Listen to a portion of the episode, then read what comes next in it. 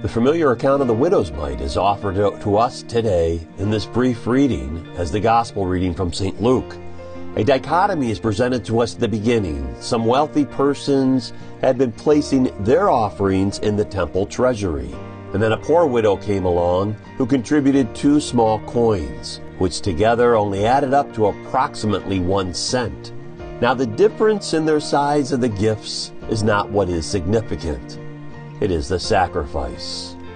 That is why Jesus said that the widow had given more than anyone else that day. The difference was one of sacrifice and one who gave from what she had and not out of her surplus. The offering of the widow was a true sacrifice. Interestingly enough, this was a woman likely in need of receiving charity, but she sacrificed what she had. Even though the amount which she had given was minimal, she gave it anyway, with the faith that not only God would use it, but that he would also provide for her in the future. Contrast this with what Jesus said just before he acknowledged the widow's mite.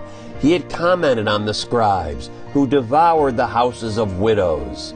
Instead of helping widows, the scribes would rob them of their livelihood and inheritance without any twinge of conscience.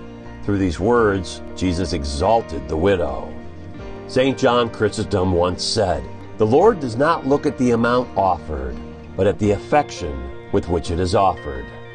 Generosity is indeed the essence of almsgiving. The widow teaches us that we should give God all we can, even if it may seem to be to others an insignificant amount.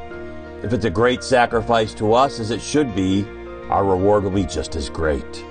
This is Father Doug Brown, chaplain of AM 1260 The Rock, Cleveland's Catholic Radio, and pastor of Mary Queen of Peace in Cleveland.